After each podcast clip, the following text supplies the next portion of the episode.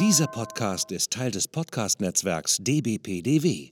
Die besten Podcasts der Welt.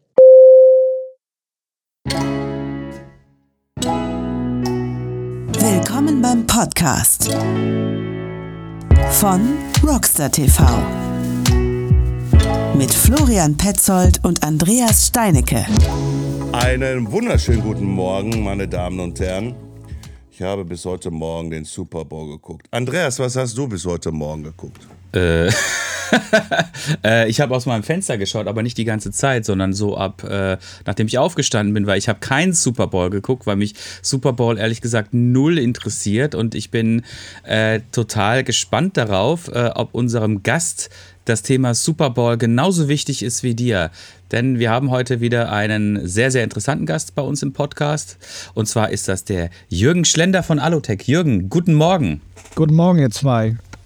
Guten Morgen, Jürgen. Ja, erstmal herzlichen Dank, dass ihr mir die Möglichkeit gegeben habt, hier bei euch ähm, ja, mich ähm, zu, zu, wie soll ich sagen, präsentieren.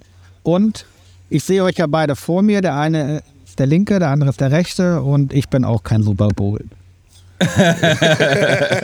ähm, ist, ja auch, ist, ist ja auch nicht so schlimm. Muss ja auch nee. nicht jeder mögen. Nicht jeder mag auch Fußball. Genau. Halt, ganz, ganz ehrlich, ich mir, gucke mir auch nur immer dieses, diese, diese Veranstaltung und ich sehe das als Happening, ein Happening an halt einfach. Weißt du, so irgendwie halt, das macht halt Spaß, weil da viel, viel mehr passiert, weil das eine richtige Show ist mit dem sportiven Anspruch halt einfach halt American Football zu spielen. Ähm, deswegen schaue ich mir das auch mitten in der Nacht an. Sonst irgendwie halt ist mir das eigentlich auch alles Wumpe, irgendwie Fußball auch irgendwie und naja. Hast du, hast du nicht mal selber gespielt? Ich? Ja. Ich, ich, ich, ich wollte, aber nein. Aber durfte es nicht? Ja. Nein, nein, nein, nein, nein, nein, für, nein. Für, ich konnte nicht. Für, für mich war Fußball mal so als kleiner Steppke, der in Berlin groß geworden ist, eigentlich so, ja, äh, meine berufliche Zukunft. Ähm, für mich war immer klar, Hertha BSC Nationalmannschaft. Mhm, aber dann ist mhm. irgendwie das, das kleine Talent kaputt gegangen. Und wir sind von Berlin nach Schleswig-Holstein gezogen und dann hat mir damals hier in der Sportklinik ähm, der Professor gesagt, Jürgen, kein Fußball mehr, kein Schulsport, du darfst noch schwimmen und Fahrrad fahren. Und Fahrradfahren aber auch schon in Berlin immer ein großes Thema mit Rennrad für mich und ja, so bin ich dann so ein bisschen mehr zum Fahrradfahren gekommen. Das, das, das, das, ist ja schon super. Irgendwie hat das unser Gast selber irgendwie halt davon erzählt, genau. ohne dass wir eine, eine, eine Frage benötigen.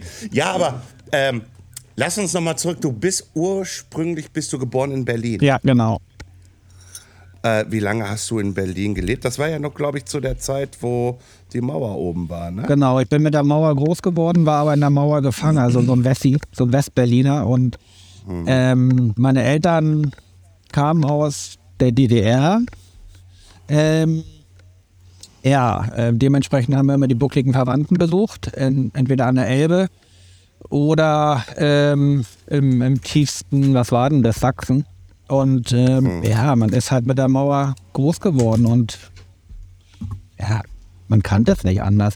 Aber irgendwann hieß es so, äh, ja, wir ziehen zum Onkel nach Eckernförde. Der ist da Fregattenkapitän gewesen und die Eckern, äh, Quatsch, die Eltern fanden es immer cool hier Urlaub zu machen. Und ich weiß noch wie heute, so lange Geschichte erst gar nicht, so kurz vorm, ähm, irgendwann sind wir auf so einen Gutshof gezogen und ich habe total geflennt, weil ich nicht in ein Haus mit einem Strohdach ziehen wollte.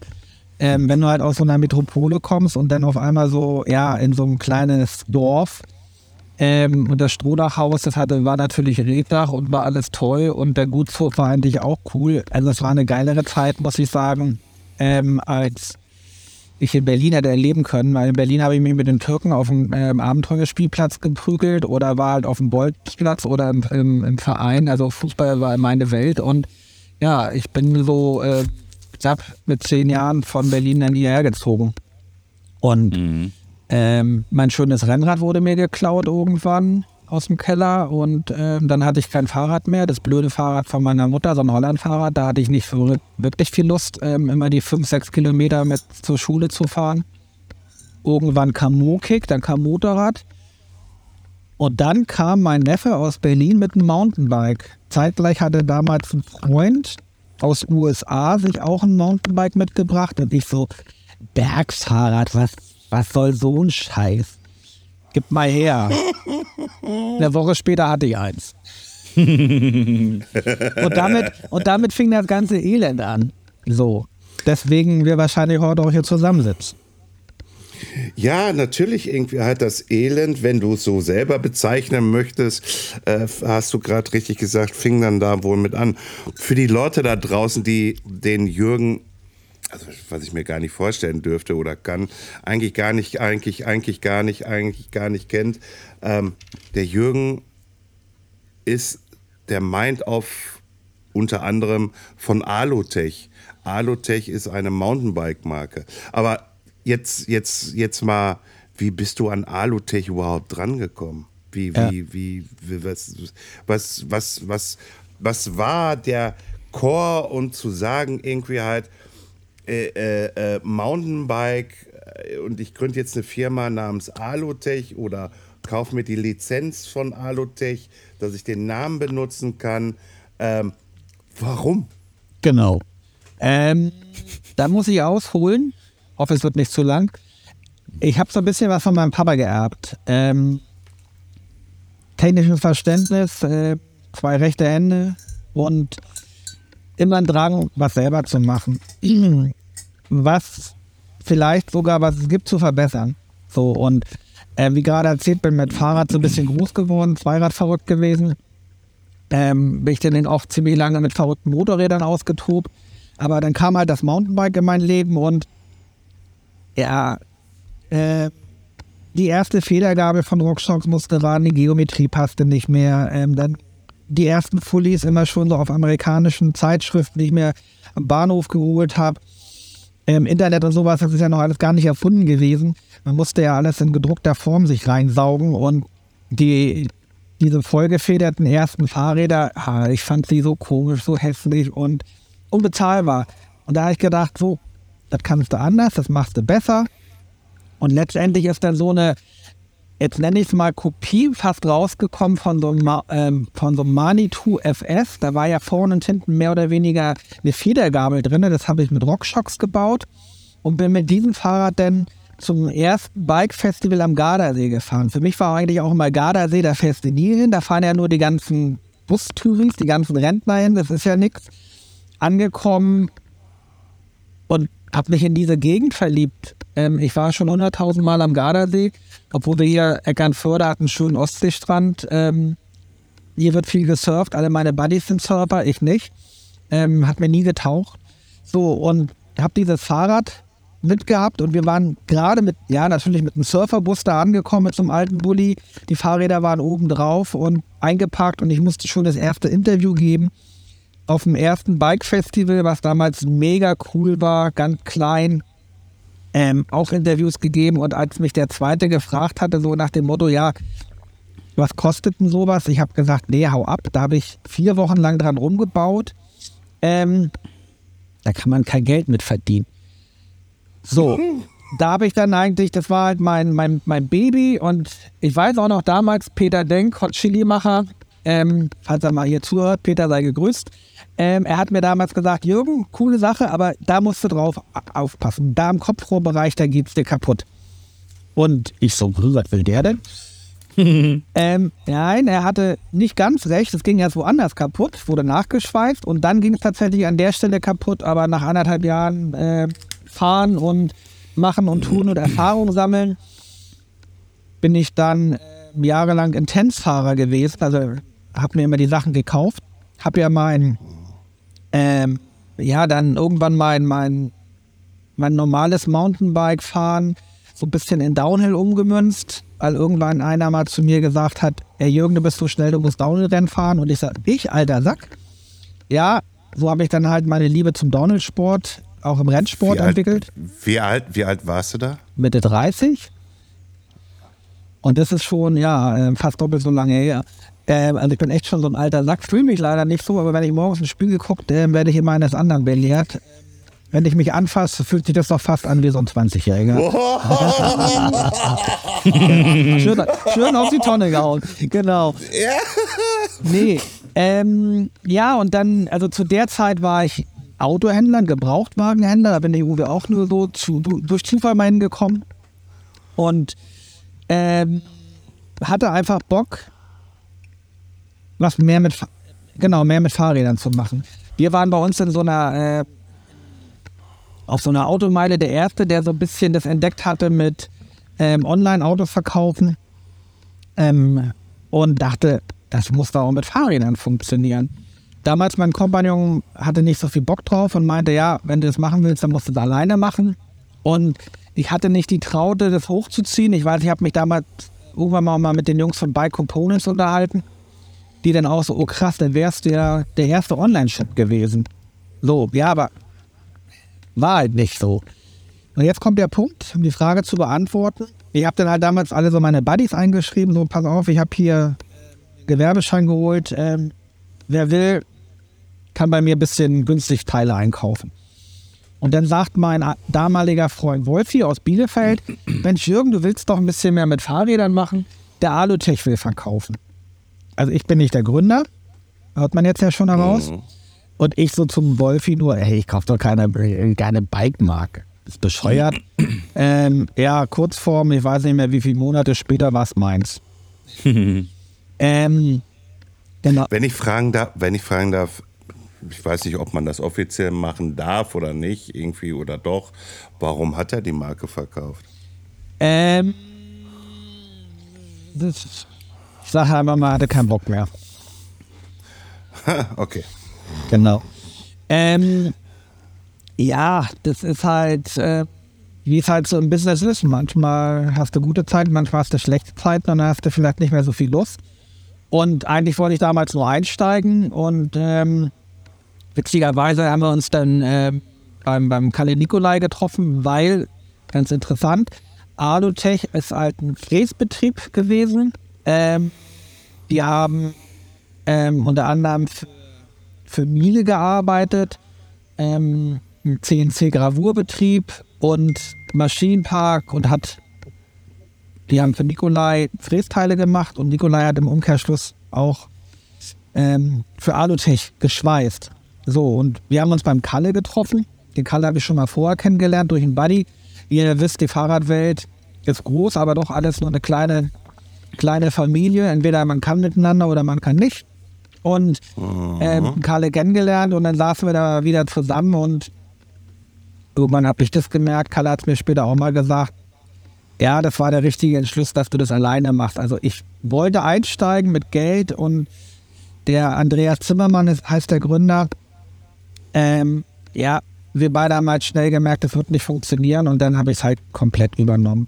Also ich habe die Markenrechte erworben.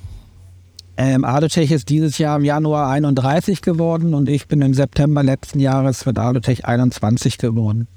Und ähm, ist echt eine lange Zeit.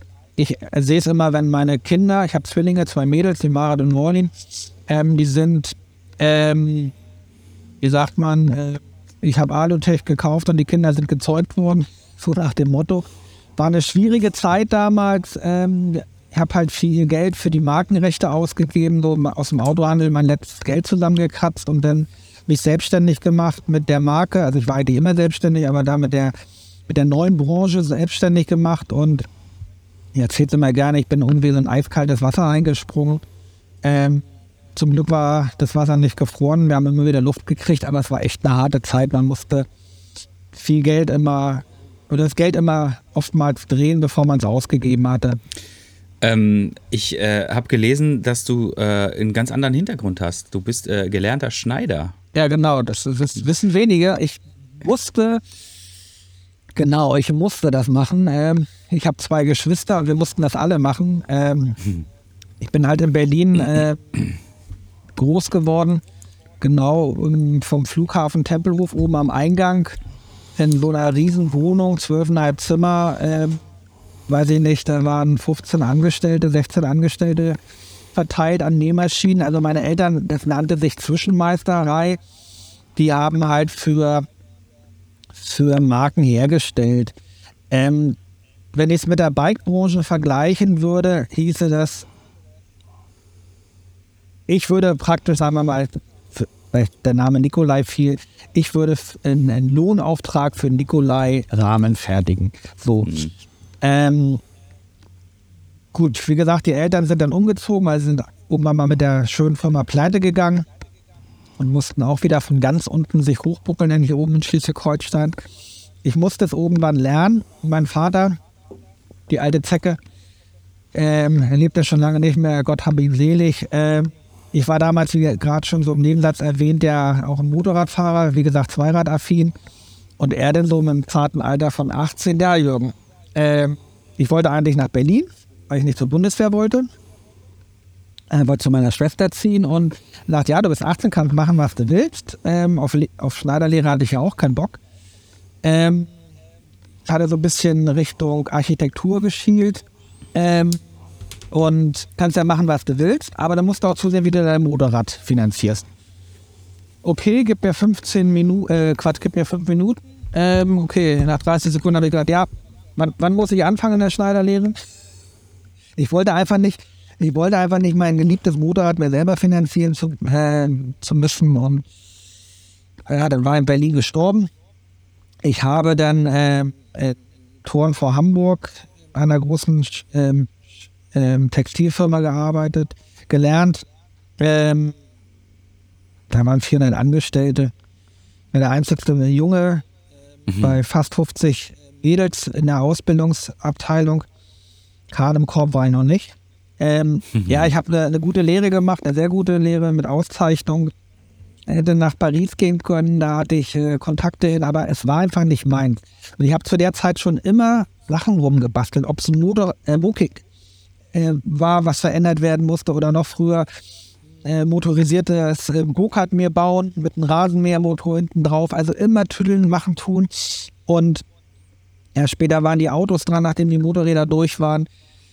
Ähm, aber die, die Schneider-Geschichte war nicht meins. Und wir haben halt, ich hatte sogar ein eigenes Modelabel aufgezogen. Ähm, und wir haben für Jill Sander und für Job gearbeitet. Also mehr geht eigentlich nicht, ja. Aber es ist, sagen wir jetzt so, wenn das herzlich mitspielt, dann bist Dann du nicht, kann man nichts machen, ja. Nee, da kann man nichts machen. Und das war einfach so, jetzt so mit meinen Kindern, die werden 22, ich sage auch so, ne, die eine wusste nicht, was sie studieren will, jetzt macht sie erstmal Bio, ähm, zieht das auch voll durch.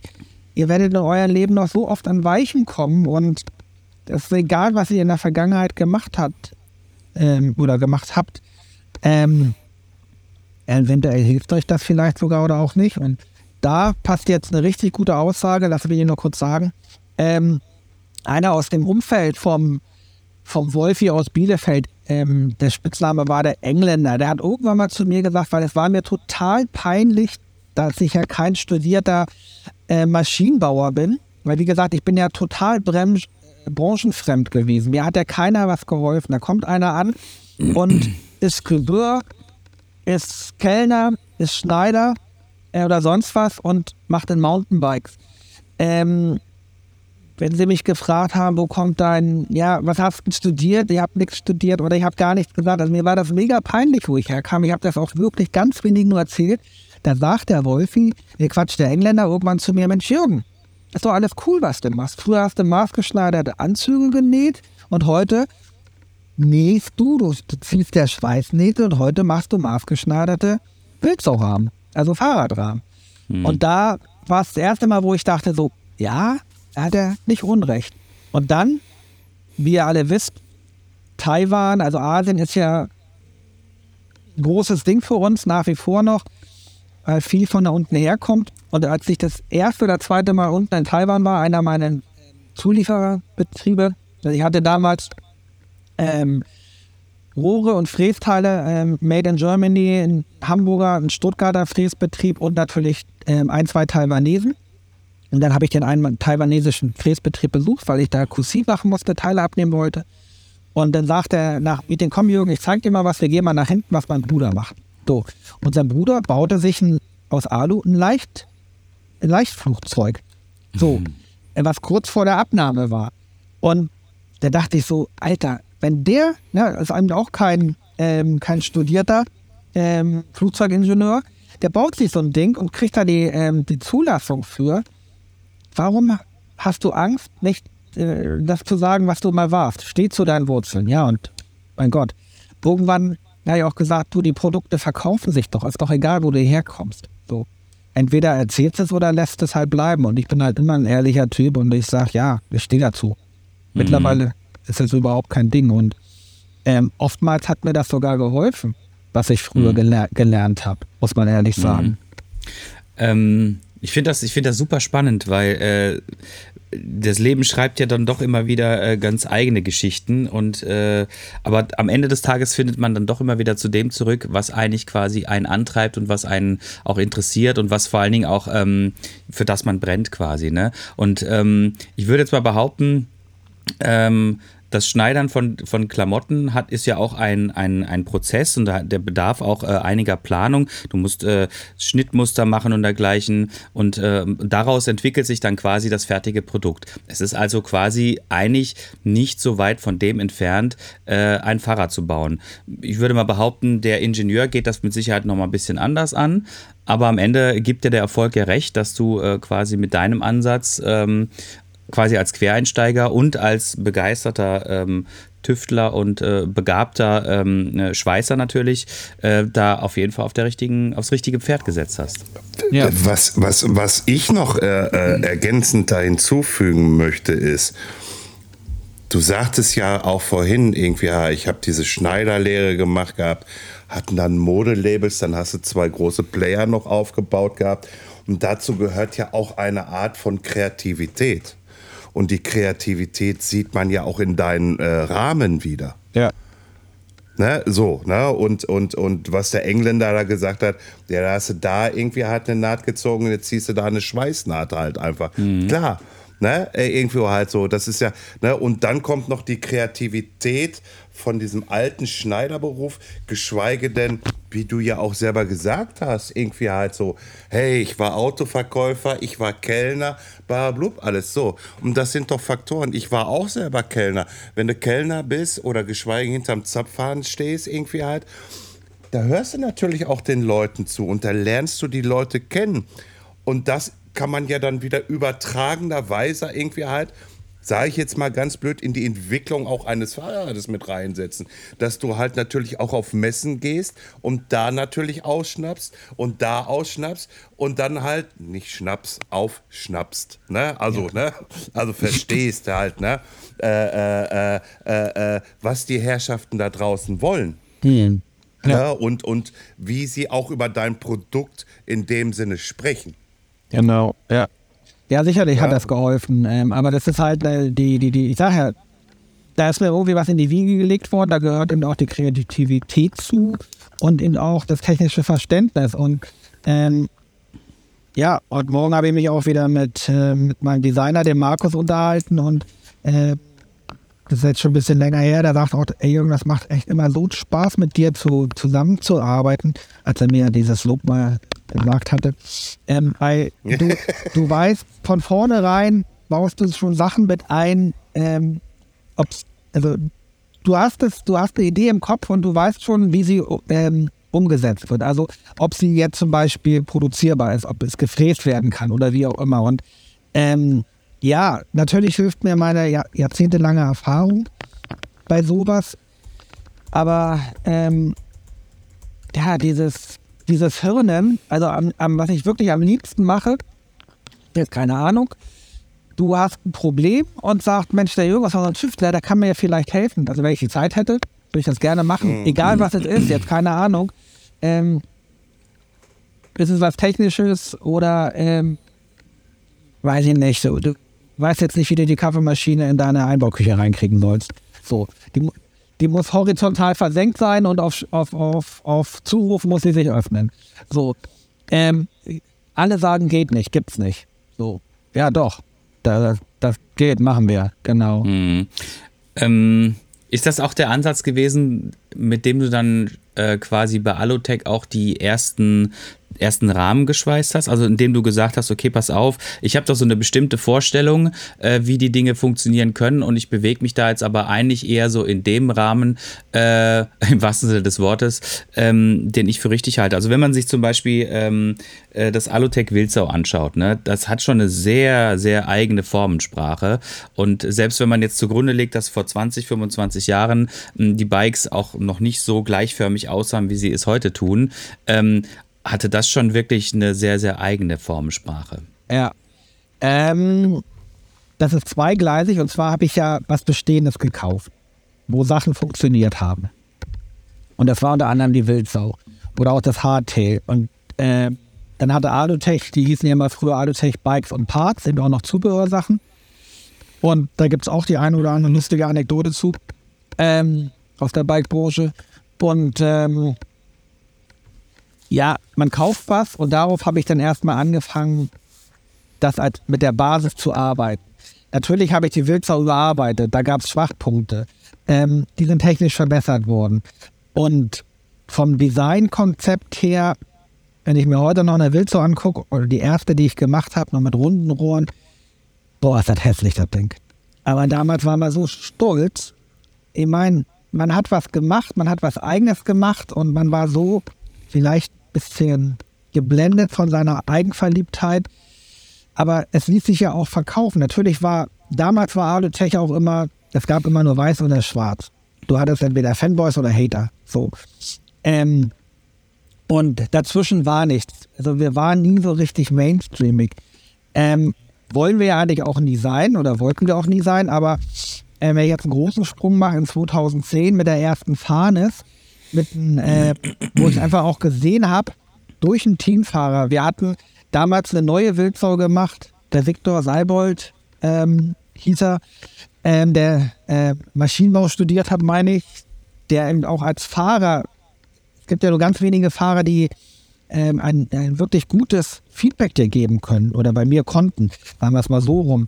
Ähm, gibst dir eine, eine Kiste hin und sagst dann so nach zwei Monaten, ja, wie ist es? Ja, geil, Pferd.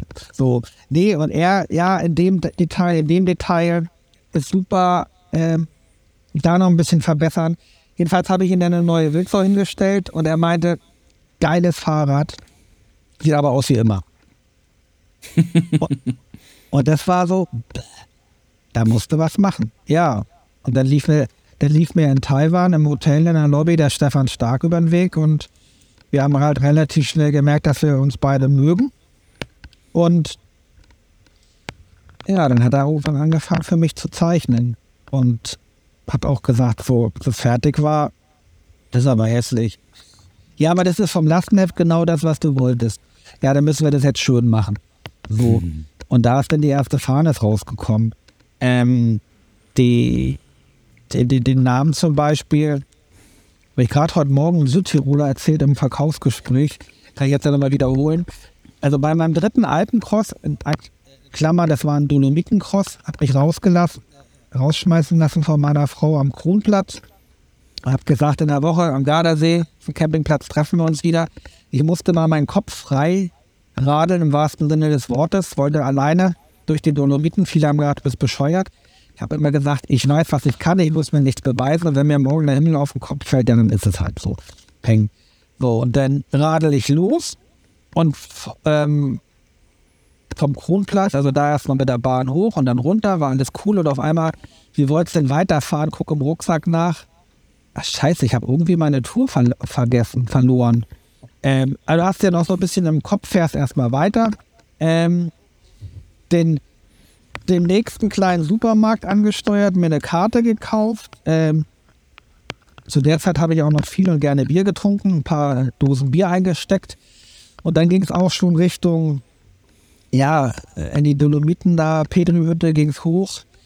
Äh, ich weiß noch wie heute, das sind alles so ein paar Sachen, die will ich jetzt kurz erzählen.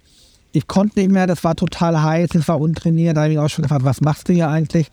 Überholt mich eine, ähm, auch eine ältere Frau, sehr knackig, äh, mit ihrem äh, Marathon-Hardtail, solche Waden.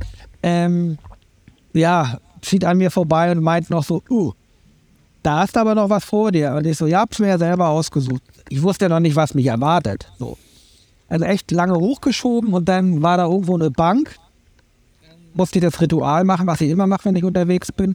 Erstmal anhalten, Luft holen, Rucksack auf, Dose aufmachen. Der erste Schluck für den Berggott und der andere für mich. Und ich saß auf dieser Bank neben einer Holzfratze. Also da war was geschnitztes so mannshoch und denk so, hm, was steht hier eigentlich so rum? Und guckst so in die Landschaft rum, sieht echt cool aus. Und dann ging es halt weiter. Dann kam die nächste Rampe. Ich bin wieder abgestiegen, hab geschoben. Und mir kamen schon die ganze Zeit immer so ein paar Autos entgegen. Da habe ich schon mal gesagt, so Mensch, Berggott, kannst du mir nicht mal ein Auto schicken?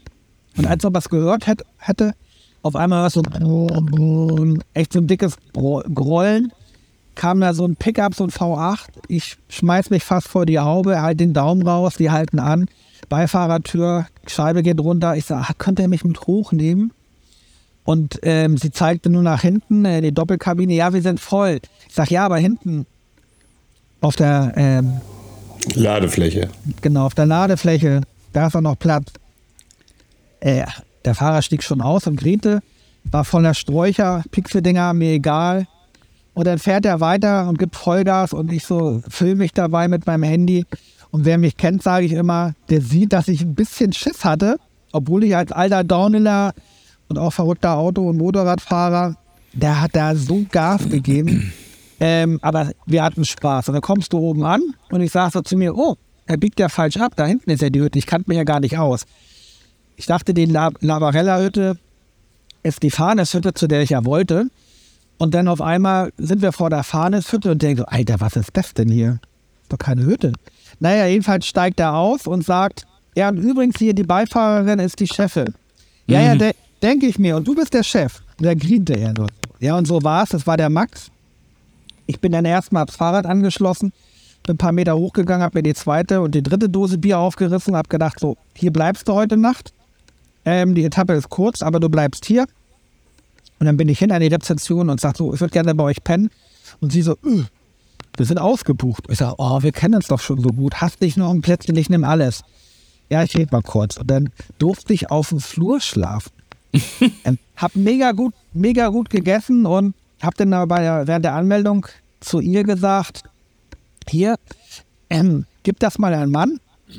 Wer fährt wie eine Wildsau, kriegt von mir eine Wildsau geschenkt. Und zwar habe ich auf meiner Tour damals, wir hatten halt so einen Wildsau-Kopf als Headbadge aus Aluminium geprägt. Und dann habe ich überall mal so ein bisschen meine Duftmarke hinterlassen. Ähm, wir waren mal nach vielen Jahren in Südfrankreich mal wieder auf dem gleichen Campingplatz und dann sind meine, äh, meine Kinder, damals noch klein, ganz aufgeregt ähm, angekommen. Papa, komm mit, da hinten hängt noch die Wildsau an der Laterne, die wir mal da vor vielen Jahren rangeklebt hatten. Genau. Wie geil. So habe ich den Max halt so ein Ding geschenkt und er dann, ja, ähm, komm, wir setzen uns an meinen Stammplatz und wir schnacken. Ich weiß nicht, wir haben eine Stunde oder noch länger gequatscht. Ähm, und irgendwann sagt er zu mir, Jürgen, du hast den Spirit der Fahnes in dir.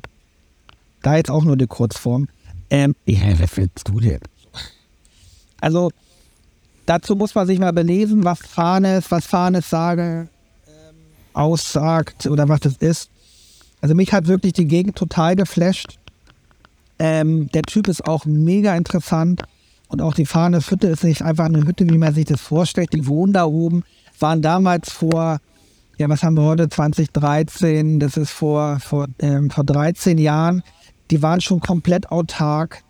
Ähm, mit Solar, mit ein bisschen Wind, mit einem kleinen, nee, nicht ein kleines Wasserkraftwerk, haben ihre ähm, eigenes Abwasser geklärt.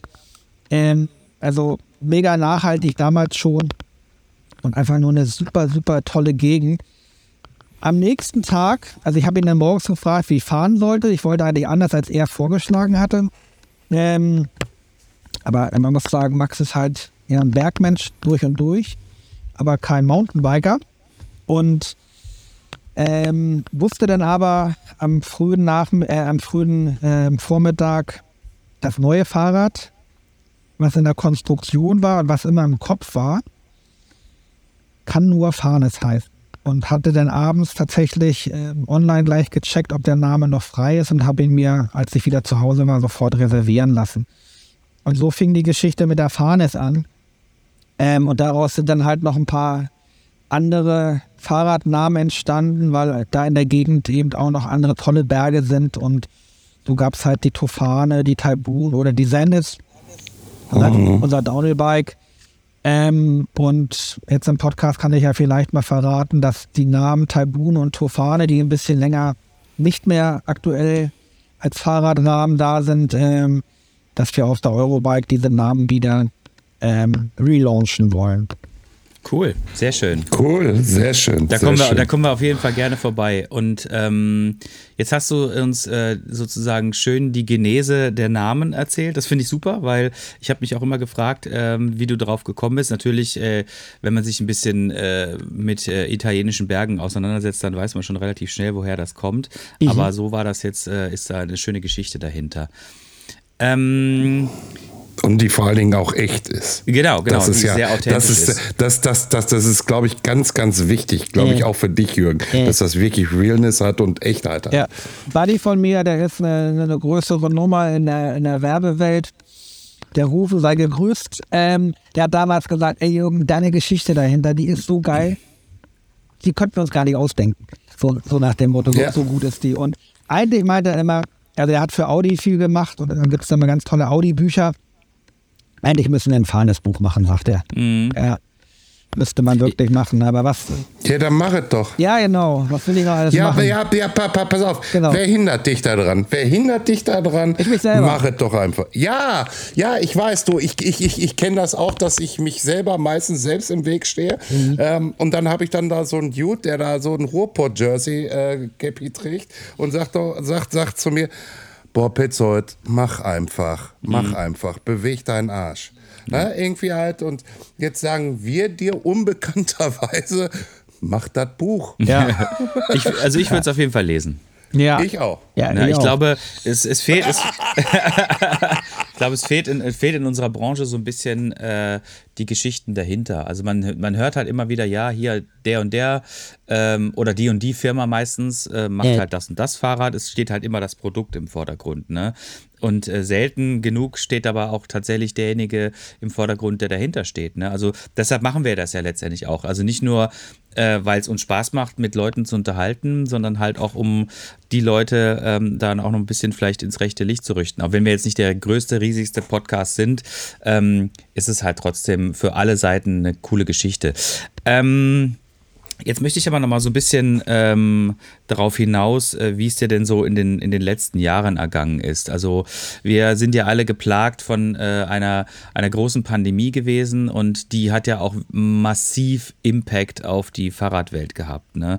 Ähm, es, auf einmal wollte quasi jeder ein Fahrrad haben ähm, und äh, weil sie einfach nicht mehr äh, quasi auf Reisen gehen konnten. Wir kennen das alle.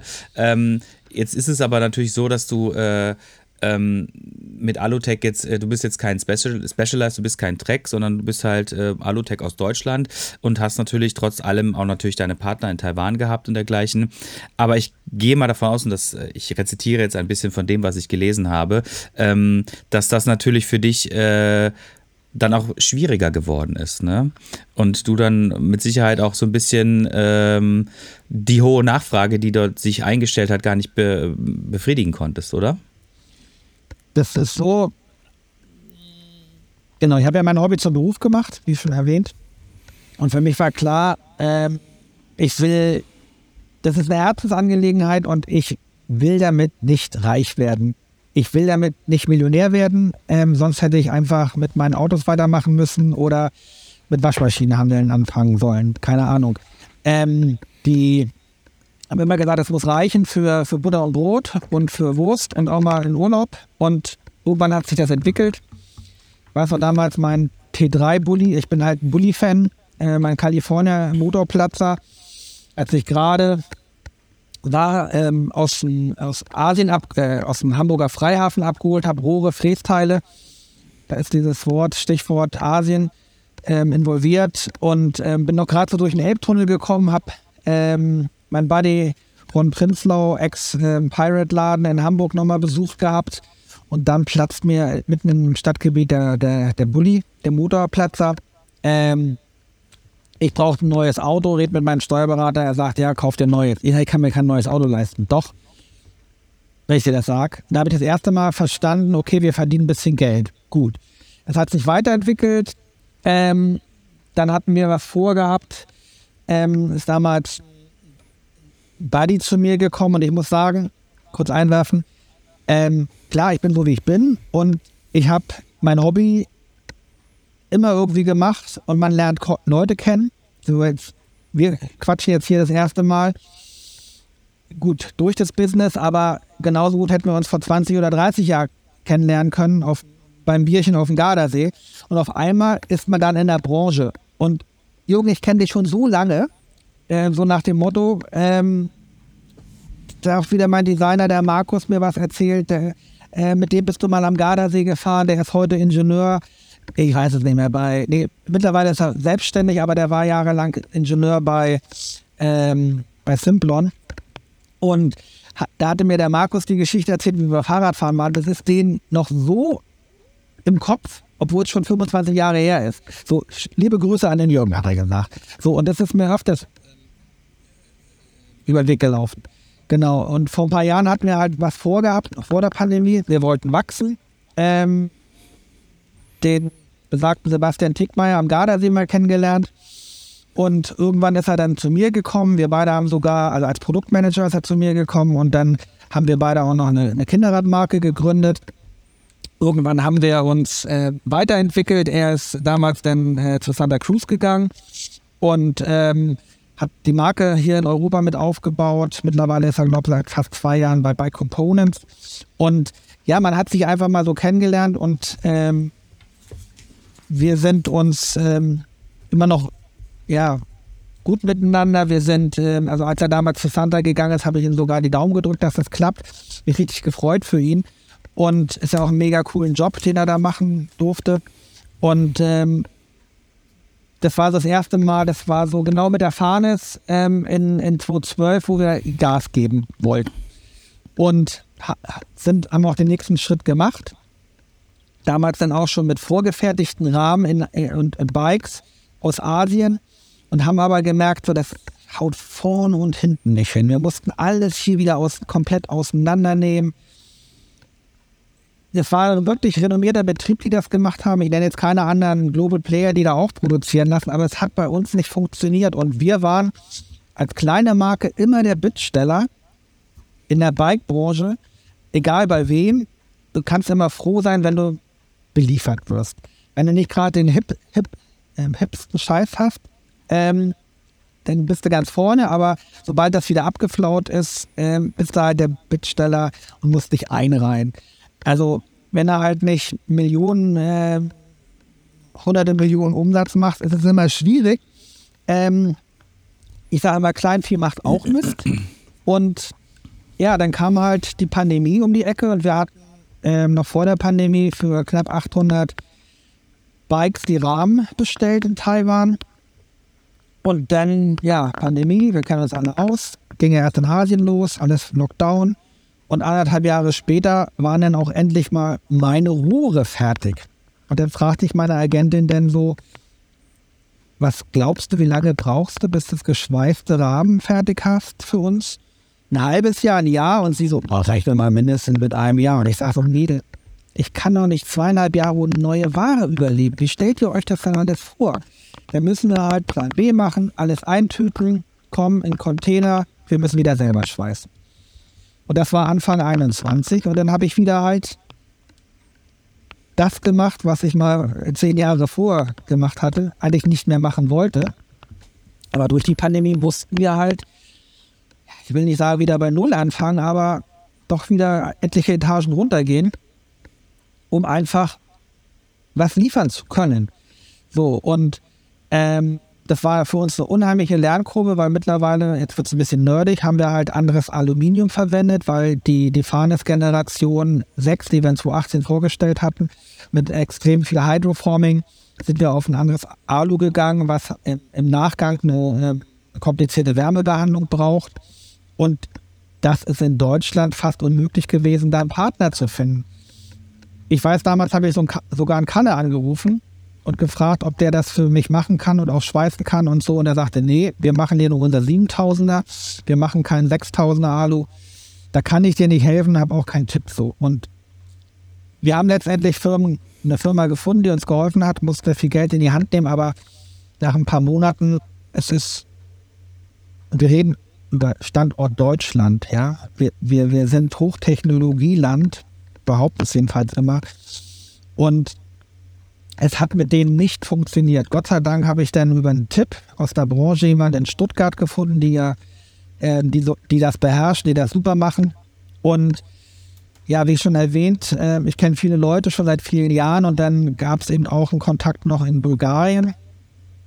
Ähm, also wir fahren augenblicklich zweigleisig. Wir lassen einige von, äh, von unseren Modellen in Bulgarien fertigen, aber auch das gleiche Modell schweiße ich auch selber. Also heute oder morgen gehe ich auch wieder an den nächsten Batch. Das sind dann immer so 14 bis 16 Stück, die ich schweiße. Das ist die Fahne 6.1 ähm, weil mehr passen nicht in diesen Ofen in Stuttgart. Also ich muss immer eine Ofenfüllung vollkriegen, damit sich das rechnet. So.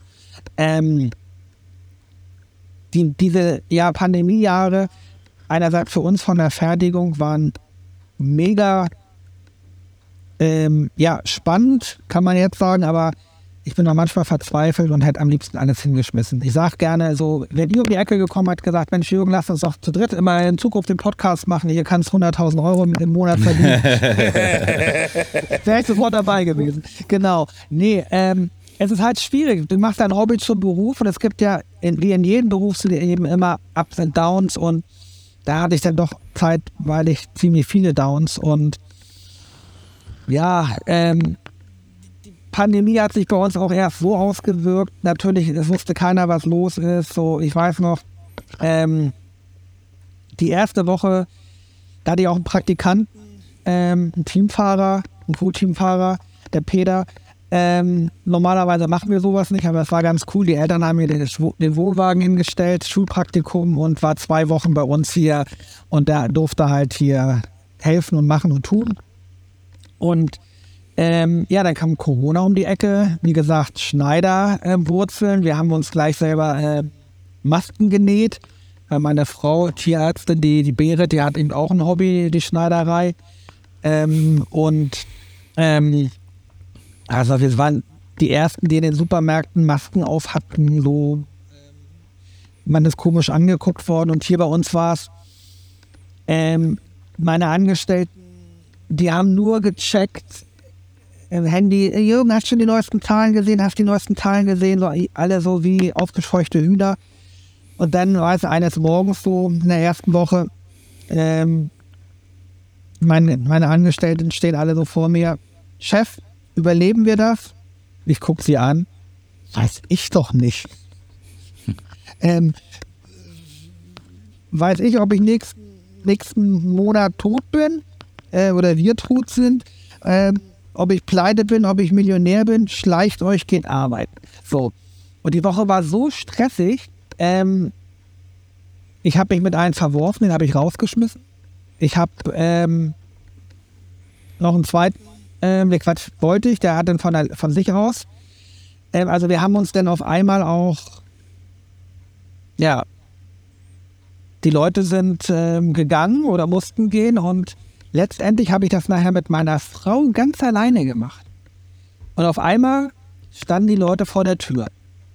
Die Oma von der äh, schräg gegenüber wollte ein Fahrrad haben. Ich sage, ja, wenn du damit zum Aldi fahren willst, dann geh auch und kauf dir bei Aldi ein Fahrrad. Du brauchst hier kein, kein Rade von mir. Oder ja, so, wir haben auch mehr Fahrräder verkauft. So, dann brauchten wir wieder Leute, haben wieder welche gefunden. Und da ist so die Pandemie ja weiter fortgeschritten und wir haben auch gesagt, so, okay, es scheint ja so, oder nein, mir wurde eingeredet, so, sagen wir es mal so, es geht immer so weiter, du musst Fett vorbestellen und, und, und. Letztendlich war das so, dass ich mich verzockt hatte, sage ich ganz ehrlich, ähm, weil irgendwann sind diese Verkaufszahlen ja eingebrochen. Und da hat ganz oft zu mir gesagt, Schlender, warum hast du nicht einfach deinen Stiefel durchgezogen? Warum war es denn nicht so cool wie sonst immer? Ähm, und machst einfach dein Ding. So, da habe ich mich echt verrückt machen lassen von allen. Und wir hatten teilweise Sachen vorbestellt und irgendwie, als dann die Ware zuteilungsreif war, nach Monaten, Jahren, wie auch immer, man musste ja teilweise anderthalb Jahre warten, bis irgendwann mal eine Federgabe fertig war. Und wer kann so lange vorausschauen? Also wir haben keine schlaue Kristallkugel, die Industrie auch nicht. Und ja, nun ist es so gekommen, wie ich auch am Anfang schon irgendwann mal erwähnt hatte. Da sagte ich auch zu zwei aus der Branche, ganz ehrlich, wo soll der ganze Scheiß denn hin, der jetzt produziert wird? So, und dann, was weiß ich, fast zwei Jahre später fällt uns das auf die Füße. Und hätten da zwei Global Player nicht einsehen mit uns gehabt, sage ich ganz ehrlich, also hätte ich die Ware abnehmen müssen, würde es mich jetzt nicht mehr geben. Dann hätte ich die Hand heben müssen. Weil einfach bei uns die Verkaufszahlen, wie jetzt mittlerweile wissen das ja auch viele, die sind halt drastisch runtergegangen.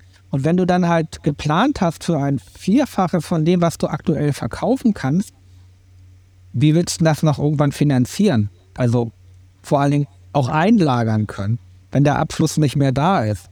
So und ja, also ich weiß, ähm, da war ich bei DT Swiss auf, auf den Craft Days in, wann war das? In 21, im Oktober 21, da habe ich einen ausstündigen Vortrag gehalten. Unter anderem war es so ein Satz, den ich nie vergessen werde. Ähm, ich habe gesagt, 22 wird echt ein spannendes Jahr und ich bin mir ziemlich sicher, dass die eine oder andere Bike-Marke abfliegen wird und ich hoffe, ich gehöre nicht dazu. Und zu dem Zeitpunkt ging uns das noch richtig gut. Weißt du, das war einfach so eine Vorahnung, die ich hatte. Und 22 war, boah, was, was, was war das für eine Tal- und Bergfahrt? Also, wir kommen ja hier von der Küste. Wir hatten so stürmischen Gegenwind mit einem Wellengang, es ist unglaublich. Ähm, ja, kaum Geld in der Kasse und dann kommt ein bombenstarkes Frühjahr.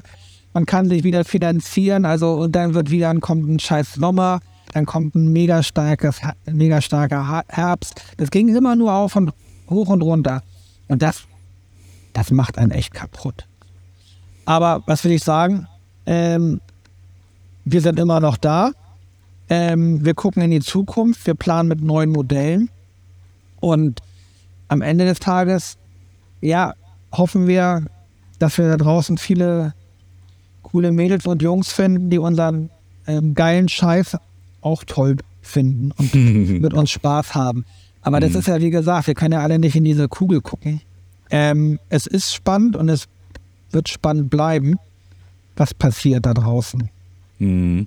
Also ich finde, ähm, also vielen, vielen Dank für diese, äh, für, für diese Erzählung. Also das finde ich immer super, super spannend, wenn wir sowas erfahren in unserem Podcast, in unserem kleinen Podcast, wenn wir dann ich, die große ich, ich, Geschichte erfahren. Ich bin schon wieder sprachlos. Also genau, ich krieg genau. kaum einfach was raus. Aber ich finde das echt geil, dass du da so äh, raushaust. Also Auf jeden Fall. Du solltest definitiv äh, dieses Buchprojekt angehen. Wir können dich da nur, ja. äh, ja. unterstützen, weil du hast echt viel zu erzählen. Ähm, und ich finde, ähm, Alutech hat für mich äh, so in dem, ähm, wie ich so die, die deutsche Branche so be betrachte, immer so den gleichen Stellenwert gehabt wie, äh, wie Nikolai. Alles ähm, und, und, und auch Last und, und äh, Leitwill meinetwegen auch. Das sind immer alles äh, inhabergeführte oder waren inhabergeführte Betriebe, die ähm, immer ihr eigenes Ding gemacht haben, die immer auch ihre eigene Fanbase gehabt haben. Es gab immer irgendwie die Leute, die waren äh, eisenharte äh, äh, Alutech Boys, ne, die dann quasi dann auch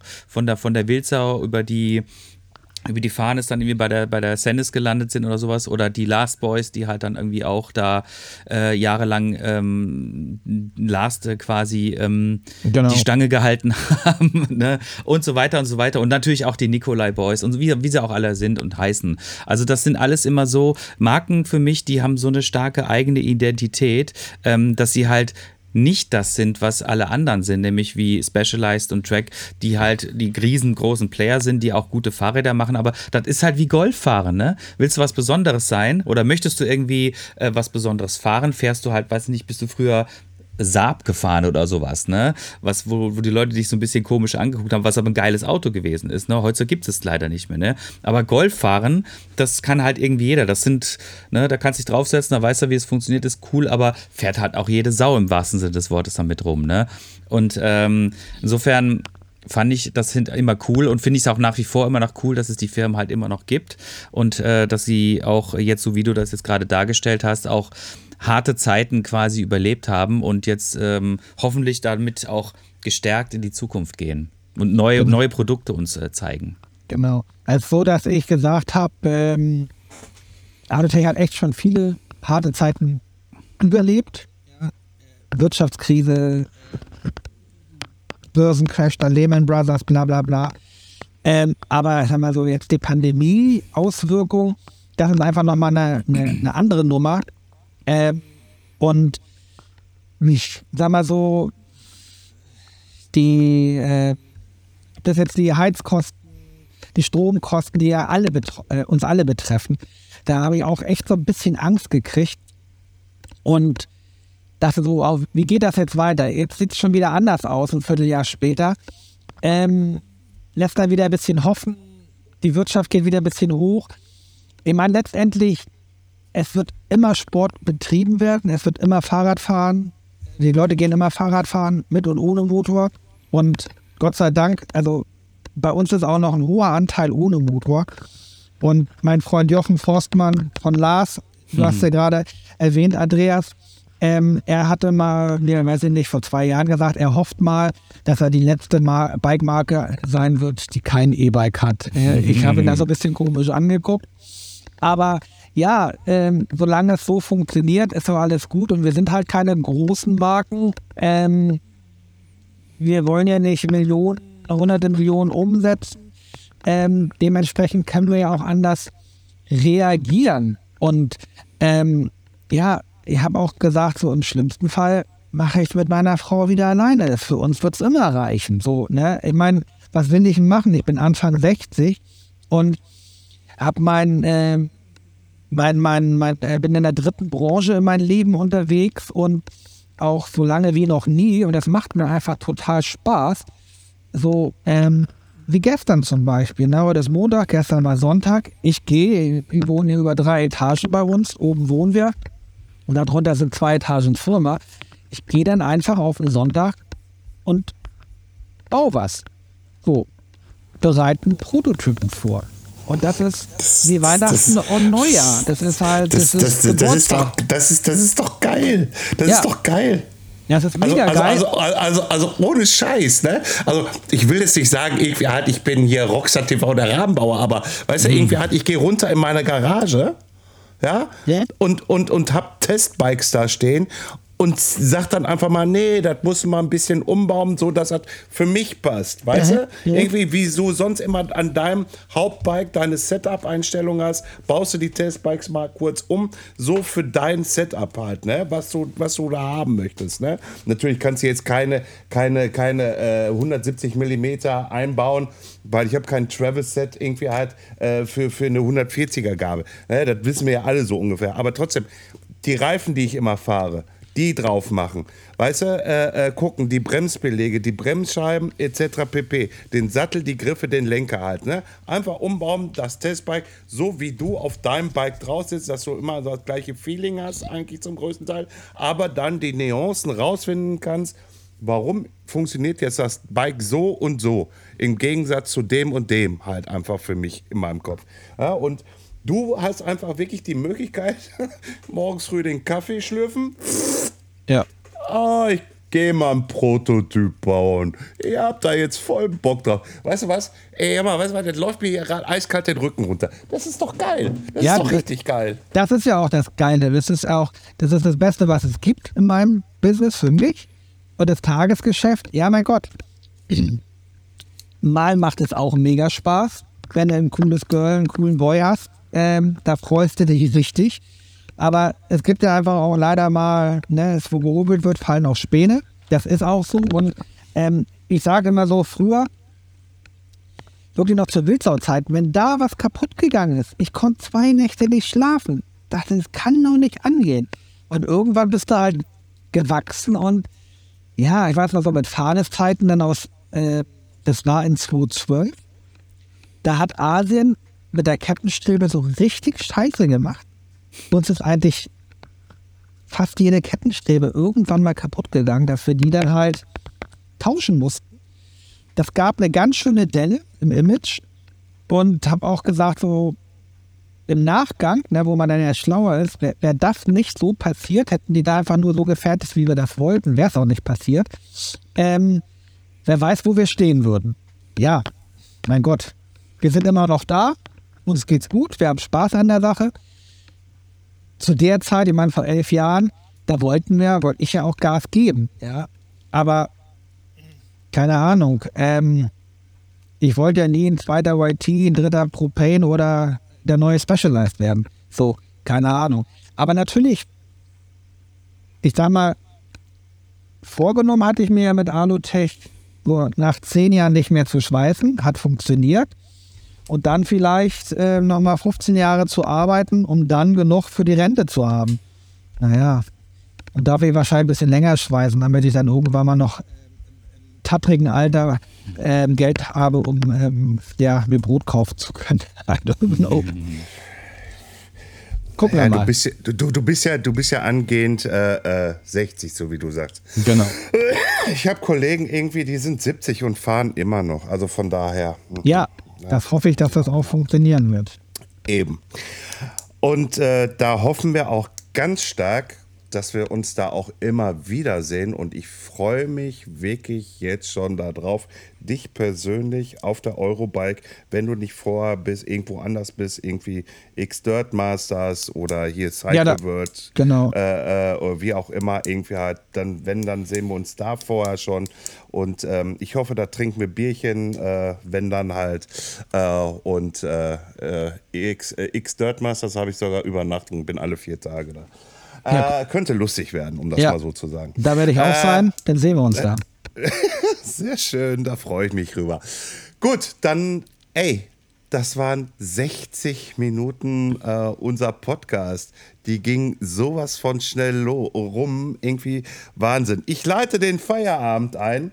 Lieb, lieber, lieber Jürgen, ich bedanke mich recht herzlich, dass du dir die Zeit genommen hast und dass wir dir deine Zeit auch stehlen durften am Montagmorgen um 10 Uhr, äh, um dich kennenzulernen und die Geschichte um dich herum kennenzulernen.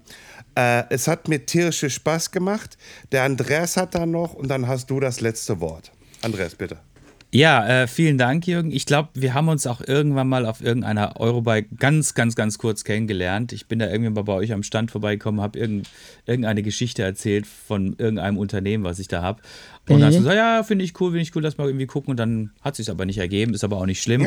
Jetzt freue ich mich aber umso mehr, dass das jetzt hier quasi im Podcast mal auf die Weise geklappt hat. Und ähm, es ist ein schönes Beispiel dafür, dass, äh, wie du vorhin schon gesagt hast, die Branche ist zwar die hat die meandert so vor sich hin, aber am Ende des Tages ähm, ist sie dann doch immer relativ klein und man kennt sich und sieht sich und ähm, es war mir wirklich eine große Freude dich heute hier dabei zu haben. Und ich sage jetzt mal eben auch im Namen von Flo, wir sollten auf jeden Fall da nochmal einen zweiten Teil hinterher schieben, weil ich glaube, wir haben jetzt ungefähr nur die Hälfte von dem äh, erfahren, was du uns wahrscheinlich noch äh, erzählen könntest und äh, wir sind auch sehr, sehr interessant, äh, interessiert daran, wie es äh, bei Alutech weitergeht und ich würde sagen, wir treffen uns auf jeden Fall erstmal vorher persönlich und dann können wir nochmal einen Termin ausmachen, wo wir uns dann nochmal vielleicht irgendwie ähm, Richtung Ende des Jahres nochmal unterhalten, wenn auch die Eurobike vorbei ist und du neue Modelle vorgestellt hast und wir dann nochmal so ein bisschen drüber plaudern, wie es weitergegangen ist. Würde mich sehr, sehr freuen und du hast das letzte Wort bitte. Ja, sehr, sehr gerne. Also vielen Dank, ähm, lieber Florian und lieber Andreas. Und Andreas, das gebe ich dir zurück. Ich habe natürlich ein bisschen gestalkt, äh, was ich das zu tun habe, aber nur wirklich vorne an. Dann dachte ich so, sorry, die Fresse. Die kennst, du, die kennst du irgendwoher. Genau, und dann bist du dann auch ein bisschen in der Bike-Branche unterwegs, genau. Also dachte ich auch so, da, da sind wir uns schon über den Weg gelaufen. Zum Florian würde ich sagen, so wie du ausschaust, bist du auf alle Fälle mal der alte, oder bist, du- musst du mal früher eine Wildsau gefahren sein, weil so sieht man aus. So sieht der typische Wildsaufahrer aus. Asche auf mein Haupt bin ich leider nicht. Nein, alles gut. Ja, ähm, hat mich sehr gefreut. Vielen Dank nochmal, dass ich hier ähm, Teil eures Postcards sein durfte. Und ja, dann treffen wir uns irgendwann mal auf dem kühlen Blond oder äh, warmroten, wie auch immer. Oder man sieht sich mal auf dem Trail. Alles Sehr klar. gut. Ja, Einen also, schönen, schönen Tag noch zusammen. Ciao. Ciao. Danke, gleichfalls. Ciao, ciao.